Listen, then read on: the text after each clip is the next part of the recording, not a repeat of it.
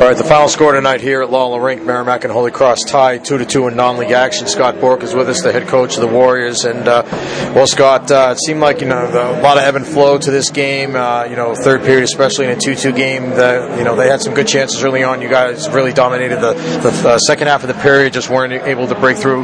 Well, what's your overall uh, takeaway from the game? Uh, my overall takeaway is I think we had a great Thanksgiving, and you know I, I just was. Um, I think we had to be better out of the gate. You know, that's a team that's hungry for a win. They, every game they've played, they've been in. They're a pretty good hockey team, uh, in spite of their record. And I just didn't think we came out as sharp as I was hoping we would. Um, and that, you know, and then the last 10 minutes of the game, I thought we kind of, you know, sharpened our pencils and started doing it. But, you know, it's too late. Like, our team, you know, have won a lot of hockey games. Can't start trying to win them in 10 minutes.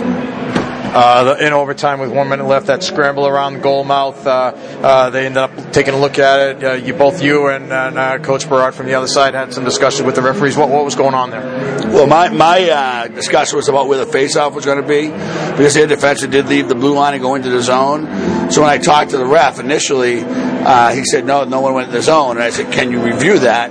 Uh, he said, "Yes, we can," and they went and reviewed it, and that's when um, they moved the face-off out because it was clear as half the time you're, you're, complaining about that, you don't really know. Yeah. In that particular situation, I saw the guy go in, so um, once they reviewed it, they moved it back outside. Okay, so that's what they were looking at, not whether or not the puck had gone in the net. No, no, just where the face-off was going to be. Yeah. Um, you know, a couple of the goals you guys got. First of all, the first one, the Tyler Irvine's goal, not a power play goal, but boy, they kept the puck in the zone. They kept the pressure on the defense for 20 seconds or so after the goal was scored. Oh, sorry, after the power play expired, and eventually ended up scoring the goal. Yeah, I know it's funny those don't count, count your power play stats, but it really is a power play goal because they couldn't get off the ice, and uh, just a great work ethic goal, and, and that's. Um, something that was lacking a little bit tonight, but uh, it was a really good play by that group of five on the ice, and then Tyler kept whacking away at it. So, know, that's a good goal. And as a coach, you consider that a power play goal. Those guys, uh, they did a great job keeping keeping them hemmed in, then stayed on the puck, and then didn't let, didn't let the puck die on us uh, with a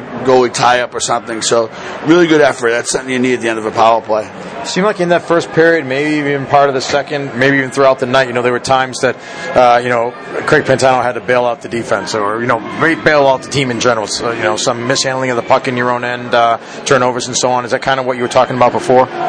I just, yeah, we weren't sharp at it. I think we were handling, we're not a team that's going to handle the puck a lot in the back end anyways. Uh, and when we overhandle it, we get in trouble. And I think tonight we overhandled it a little bit, overhandled it a little bit, uh, allowed them to get on us and then try to make a play. And, you, you know, we, the play might have been open before that uh, guy even got to you. So I just thought we played slow. And when you play slow, bad things happen.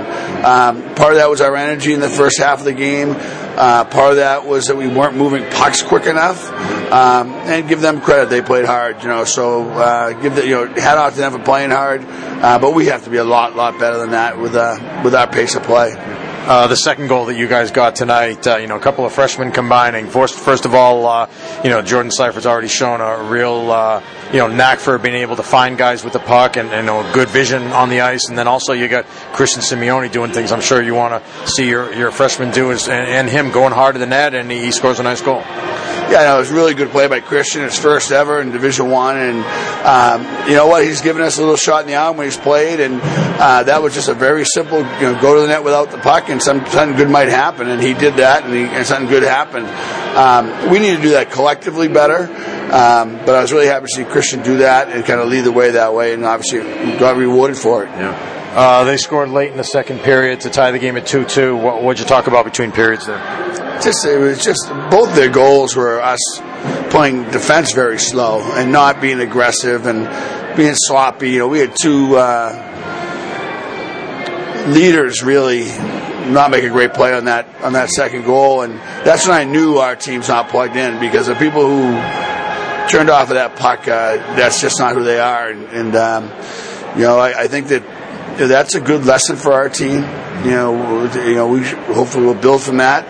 But um, you know, it's it's a disappointing result. I think our players are disappointed, our coaches are disappointed. I'm sure that you know anyone who's a fan of us is disappointed because you know that this was an important game, and to get the tie when you could have had the win was in your grasp, uh, really disappointing. All right, thanks, Les Scott. We appreciate it. See you down uh, at Northeastern next Friday.